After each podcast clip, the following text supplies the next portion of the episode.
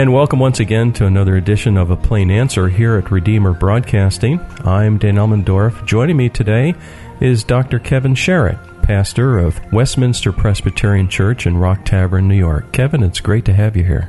Good to be here, Dan. Thanks for having me. You know, Kevin, today we want to talk about the book of Revelation. Ordinarily, I'm almost afraid to talk about that because it seems like uh, some of the more wild TV shows that you see people take that book and they kind of manipulate it, pressing it into a form that fits the latest news. And uh, I'm not so sure that it fits that way or is supposed to be used that way. So uh, I'm just wondering um, to get us started today on a plain answer. Could you tell us um, what you see as the main themes of the book of Revelation? Sure, Dan. I think um, you've hit on an important point in that the book is um, often used in ways which, uh, to be charitable, we're going to have to say distort the text and are trying to bend it to read it in light of current events, and often used to make predictions and the like. And um, and that's uh, unfortunate. Uh, and a second thing that goes along with that, where the book is not being used for some sort of uh, contemporary reading of daily events, the book is in general neglected, sadly. It's not often preached on or um, used in the church's life, and that's a, a terribly sad thing because it is the capstone and the culmination of biblical revelation.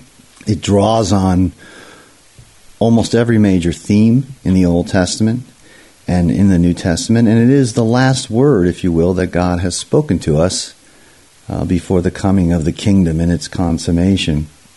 I think a primary thing to emphasize here is emphasized by John at the outset of the book, where he says in chapter 1, verse 1, the revelation of Jesus Christ, which God gave him to show his servants. And so the first thing about the book of Revelation is that it's a revelation. The book does not intend to be obscure or um, impenetrable. The book intends to unveil. And what it unveils is Jesus Christ. He is both the content of the revelation and he's the agent of the revelation. And so God gives us this book to build up and to edify the church. In fact, it's the only book which comes with a promise. Also in the prologue, Blessed is the one who reads aloud the words of this prophecy, and blessed are those who hear and who keep what is written in it, for the time is near. So there's a, a, a promised blessing for reading and hearing, and you, here you can see that, that the book is intended to be read and heard in the church's public worship. Blessed is the one who reads aloud the words of this prophecy, and blessed are those, the many, who hear. And so God gave the book to be read heard, and kept or obeyed so that we might be blessed. And so we, what we have here, first and foremost, is a revelation that is to be used in the church's life and that is to be obeyed. And so the first thing we want to say about approach to the book is the book on this count is like any other book in the New Testament. It is not given to us for speculation or for um, wild, sort of fantastical interpretations. The book was given originally to the seven churches in Asia Minor, and the risen Christ writes prophetic letters, exhortations, including rebuke, to all seven churches in chapters 2 and 3. And so, another thing we have to say about approach, besides the book is a revelation. The book is to, to be read, heard, kept, and obeyed for blessing. Is that the book was written to seven actual concrete churches on the ground in Asia Minor in the first century. And so I think this roots are and, and chastens and disciplines our interpretation such that we want to ask ourselves now we can't always do this with perfect precision, but we want to ask ourselves what would this mean to these seven churches on the western end of Asia Minor in the first century.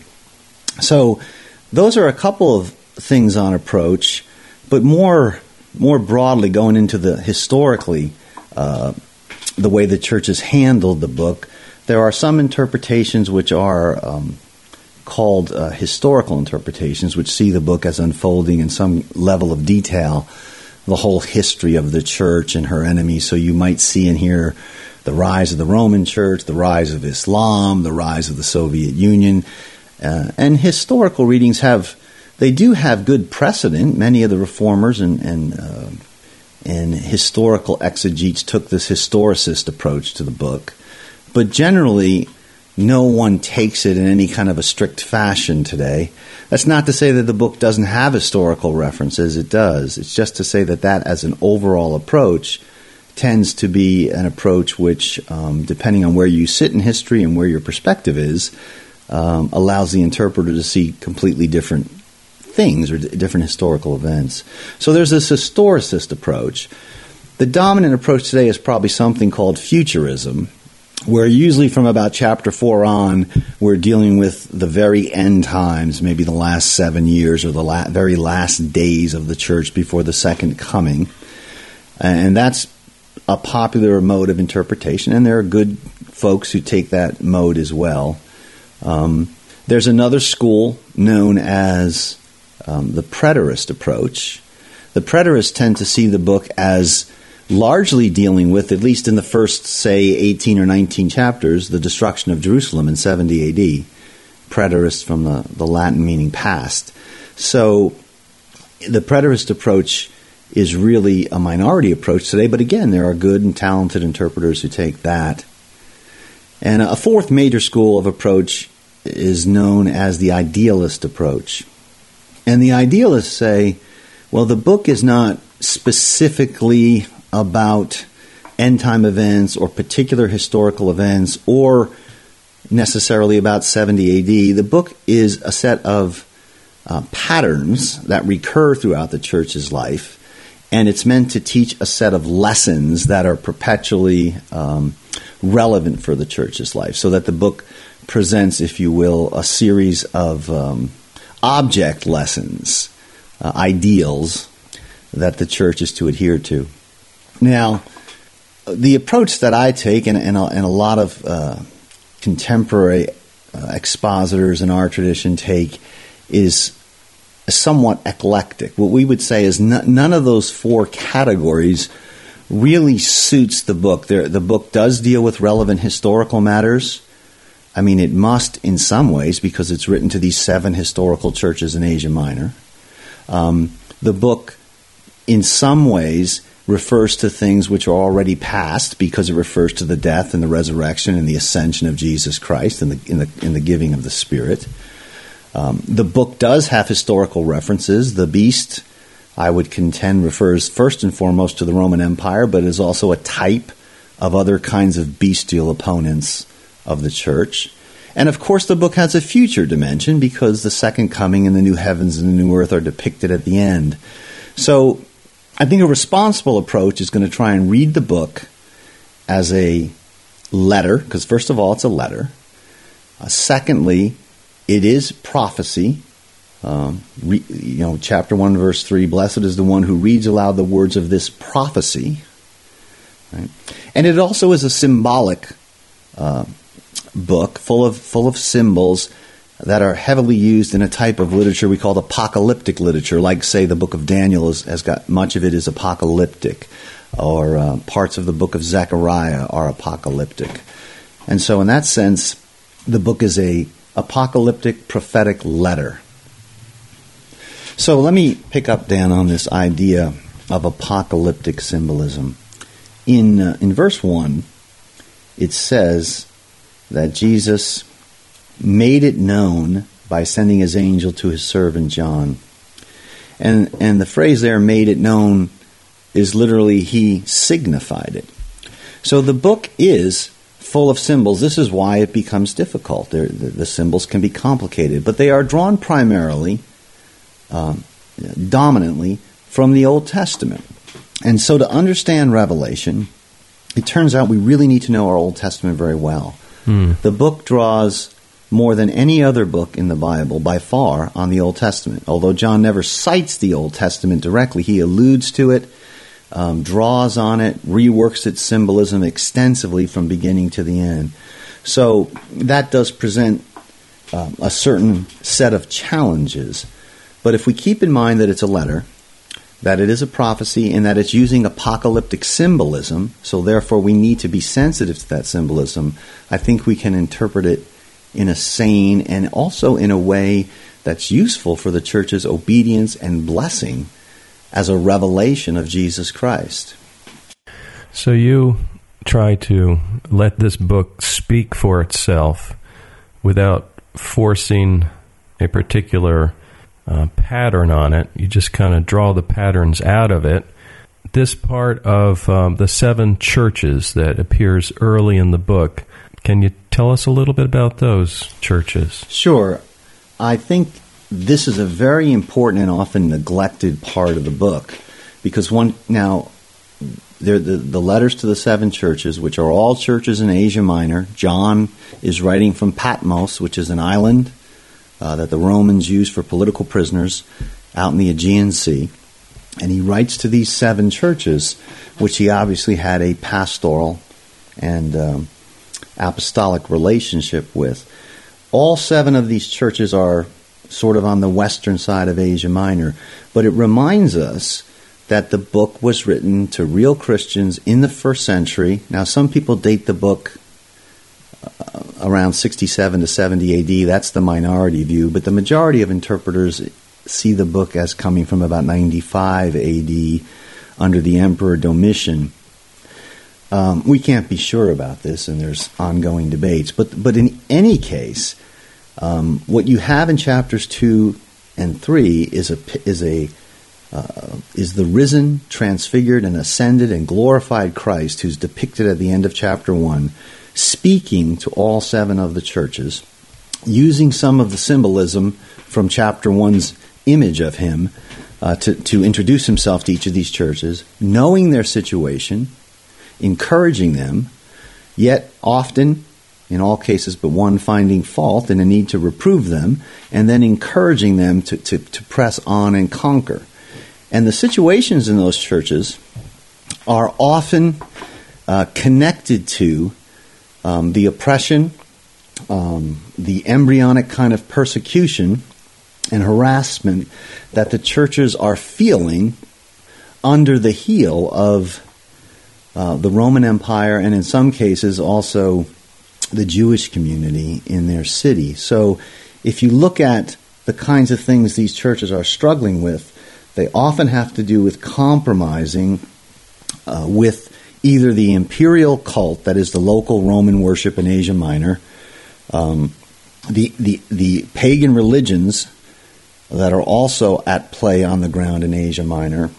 And this is often depicted as um, like say the teaching of Jezebel or the or the Nicolaitans or the teaching of Balaam, these are generally viewed to be three forms of the same sort of thing, three sets of false teaching persons or perhaps movements in the early church that were seducing the church to compromise with the empire.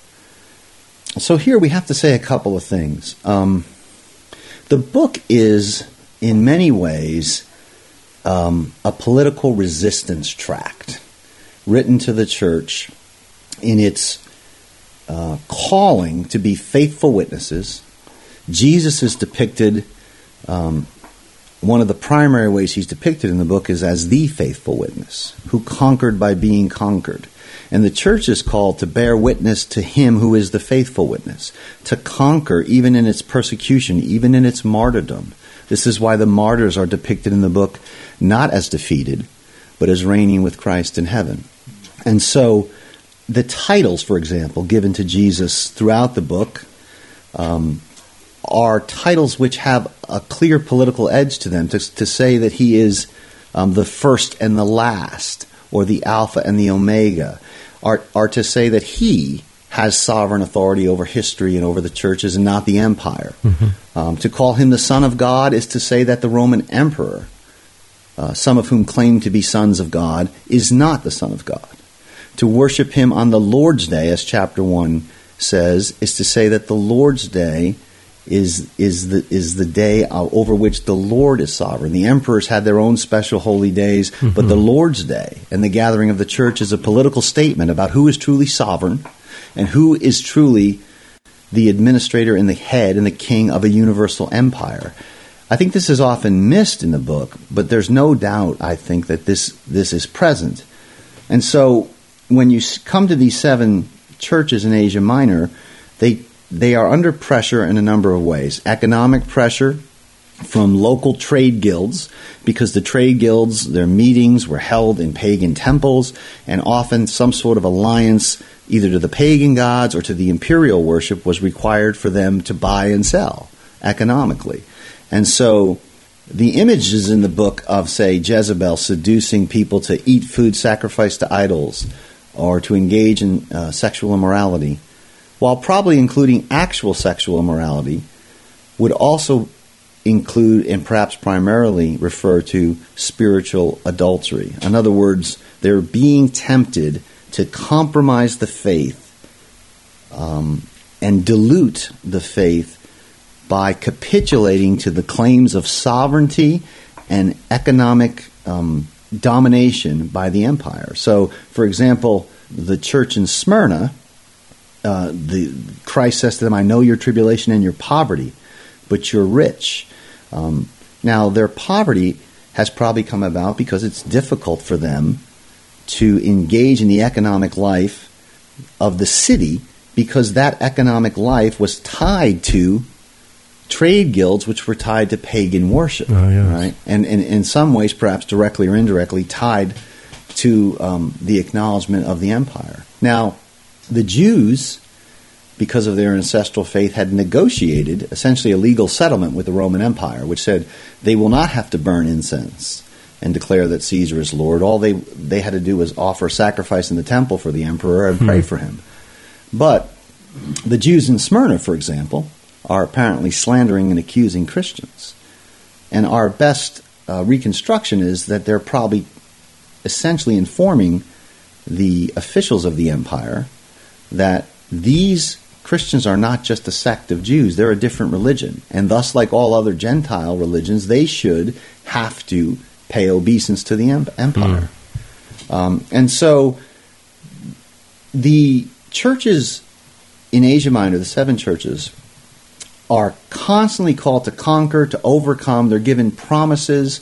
Most of these promises refer to our coming eschatological communion and glory with Christ, a new name, the hidden manna, um, a pillar in the temple of my God. To the one who overcomes, you know, I will.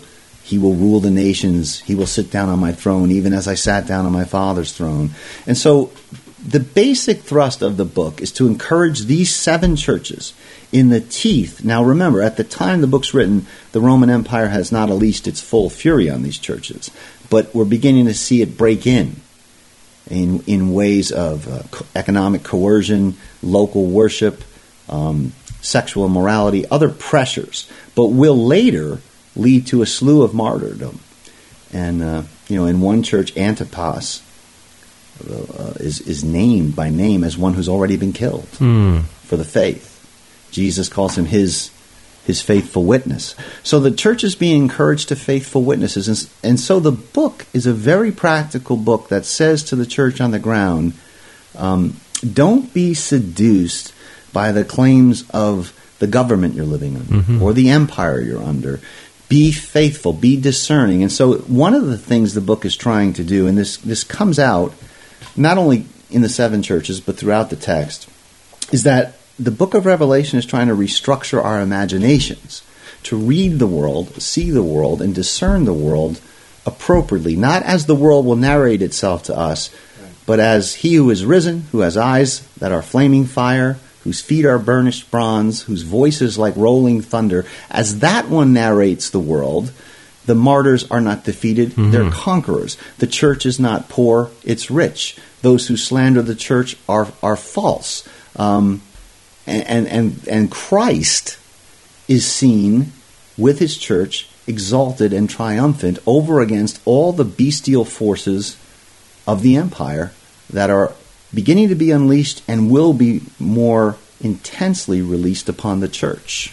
That uh, that reminds me of the verse of scripture. It talks about being transformed by the renewing of your mind, so that our imaginations now track much more closely to what God is doing, what He wants us to see, Yes. uh, His standards, and how He views the world, and how we are to interpret the things that are occurring in the world. I'm thinking also, eh, you know, here in America, we're seeing more and more minor persecution. Maybe we wouldn't have seen it 30 years ago, 40 years ago. Um, just as something simple as having to bake a, a cake, you know, Right. for, for a homosexual wedding, let's say. Um, I, I'm not sure people in our case uh, understand that, you know, we, we can serve um, various types of people in this world, no problem, but to participate in the worship service is a very important distinction, and and that's what these folks here in these churches um, probably were facing too, where they they could go so far but no further when it came to ascribing worship to a false god. Yeah, I think that's right. I think there is an analogy there. Now, I, I do want to add this caveat. Um, we have some very disturbing cultural and political trends at our door. There's no doubt about that. We also have a culture which has descended into a kind of nihilism, which has denied not only God and biblical revelation and, and Christ and his redemptive actions, but um, as sort of downstream from that, has denied um, the existence of objective truth and everything we'd want to say about the human person or human nature or natural law. Uh, and so these are very serious things, and we need to take them seriously. That being said, um, we don't. We want to be be clear that um, we are not in a situation, or even close to the situation that these churches would eventually or soon be in. Right. And secondly, we're not in the situation that our brothers and sisters in Iraq or That's Syria right. or Iran are in. So we, we want to be cautious about this. We don't want to be melodramatic about it.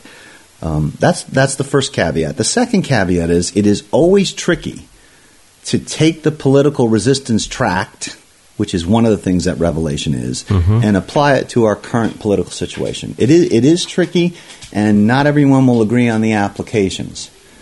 That being said, I'll make one, and you know perhaps our listeners will see it. I think you've already alluded to it. Um, there are two beasts that emerge in the Book of Revelation, and the uh, the first they, they both emerge in uh, in full array in chapter thirteen. One is the beast out of the sea. Uh, the chaotic churning of the sea is, is, a, is a picture of the nations and their turmoil, and out of the beast, and that that's, that sea beast is generally recognized as the Roman Empire. But again, we would see it as the Roman Empire first, but it would also apply to other bestial empires, the Soviet Empire, for example. Um, the second, so that that beast is essentially a political force which crushes and is drunk on the blood of the saints. So the first beast stands essentially for state power, right? And and it is important to see that the state has largely been the instrument that has oppressed the church through the ages and is responsible for the death of many, many uh, of the people of God. That beast is supported by the emergence of a second beast, the land beast, also called the false prophet in the book of Revelation. And the false prophet is essentially the propaganda arm of the first beast. so you have a monstrous state power, and then you have essentially a subordinate propaganda power which seduces people to worship the state power. Now, I do think that we see something like that. Now, admittedly, in our case, it's much softer Sure. and friendlier. It's not at this point executing Christians or anything like that, but we do see a situation where the state and various propaganda agencies, perhaps the uh, the media elite, are conspiring to make Christianity and Christians look like bigots and narrow-minded people, and, and essentially enforcing our consent. And so this is an example of the fa- of the um, idea that you can't buy or sell without the mark of the beast. If you don't capitulate to the beast's dictates and decrees, mm-hmm. well, then you don't get to be an executive at, at, at, one, at one of these major companies, or you don't, or your business will be taken away from you, or you'll lose your job as a clerk in Kentucky. So there is this um, analogy, and again, I want to be careful because the analogies are are um, are constructed you know, by the by the interpreter. But I do think we're meant to see that kind of connection. We're at least meant to, to be provoked to think about that kind of connection and applying the book to our own day. Yeah. One last question for a listener to follow up on this. Uh, what would you recommend that he or she do? Well, I always say that the best single volume to get on this is Dennis Johnson's volume, The Triumph of the Lamb he interprets the book in a fashion that's virtually identical to the fashion that I would take it in. Mm-hmm. His approach to the book's the same. He's he's a very um, competent and skilled interpreter. So, The Triumph of the Lamb by Dennis Johnson. If someone wants a more detailed commentary than Gregory Beale's commentary on the book of Revelation, B E A L E, is, I think, as fine a commentary as there is out there. That would be, I think, you know, the, the place to do it. If you don't want to bite off that much, you could get an ESV study Bible mm-hmm. and read the book of Revelation in it, which has a series of very good notes. Dennis Johnson, who I just mentioned, who wrote The Triumph of the Lamb, wrote the notes in the ESV study Bible. Okay. So you could go through it that way. Um, so that that's the way to go through the book. Well, thank you very much. Today I've been talking with Dr. Kevin Chiarot senior pastor, Westminster Presbyterian Church in Rock Tavern, New York. We've been talking about the book of Revelation. And if you have a question for Dr. Chiarot, use our email address. That is ministry at redeemerbroadcasting.org. Kevin, thank you for joining us. My pleasure, Dan. Thanks for having me. Dear listener, please join us next week for another edition of A Plain Answer